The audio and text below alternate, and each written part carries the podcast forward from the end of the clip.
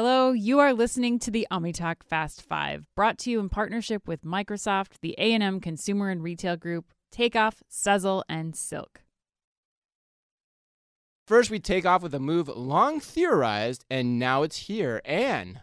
Yeah, I'm pretty excited about this because I've been talking about it for a while, and it's finally happening, Chris. That is right. Peloton is going to sell its bikes and treads at Dick's Sporting Goods. According to CNBC, the partnership makes Dick's the first brick-and-mortar retailer to carry Peloton equipment outside of Peloton's namesake stores. A launch has yet to be announced, but the two companies are teasing that they will have Peloton products in more than 100 of Dick's almost 700 stores nationwide in time for the holiday shopping season. They do have a list of those stores on the website if you are interested in which stores those are going to be. Wow, you've done your research. Oh, I have. The products will be in specific Peloton displays, and Dick's employees will be trained to assist customers with them. And important to note that the prices will not vary between Peloton and Dick's.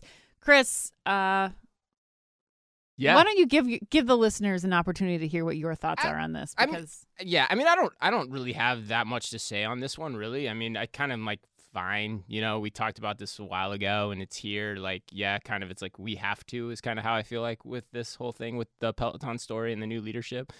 But my question is really, where do you go from here? You know.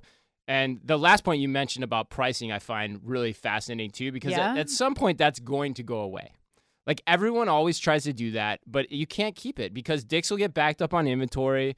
So will Peloton at some point, and the pressure will come to move units. And then you're just another exercise bike on the floor at Dick's at a discount. And so for the life of me, I can't understand why Peloton, of all brands, needs to go wholesale this overtly, this quickly. It feels like the brand, through the addition of exercise equipment and apparel, it should be able to stand on its own. And so I, honestly, if anything, I'm kind of sad this morning because I think of what could have been with Peloton and where it's going, and that crushes my heart, Anne, because I actually like Peloton a lot. Well, I don't know. I have to say, I love this move. You love it, right? I know that you are against, you know, going wholesale, but let's be real here. If you want to create a product that's going to get, like, you need subscribers. They sell the bike once, that's one time. They're getting the money from the apparel, from the subscribers. And if you're going to do that, you need to go mass. And Dick's is the best place, I think, to do this. It's kind of the only place, too.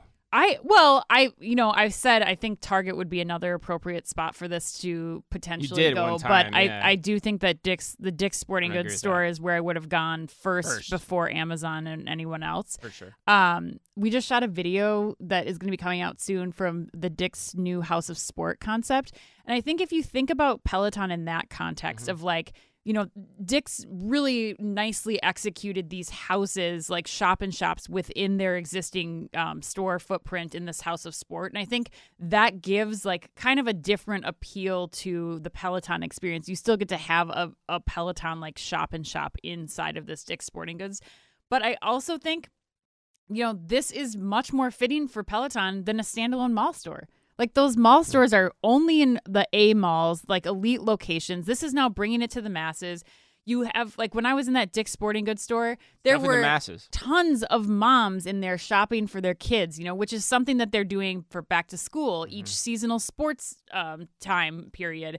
And now you have something for them to see and try out. Like, you have to get the screens. You have to get the classes. Like you've said multiple times, like, you have to get people on those bikes in order to get them as interested in these classes. And I think this is a great way to do it.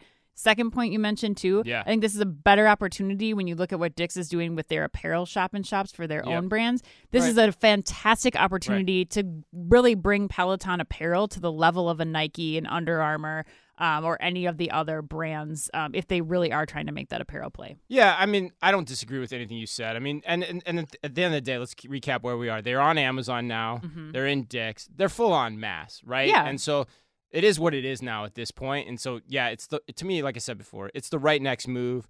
My question is, where does it stop, too? Like, if you're in Walmart with this, like, that becomes an issue to me, potentially. Target, I said, I don't necessarily agree that's the right move for a whole host of reasons on both sides. But, yeah, I mean, I'm with you. I think it feels like the right thing to do now.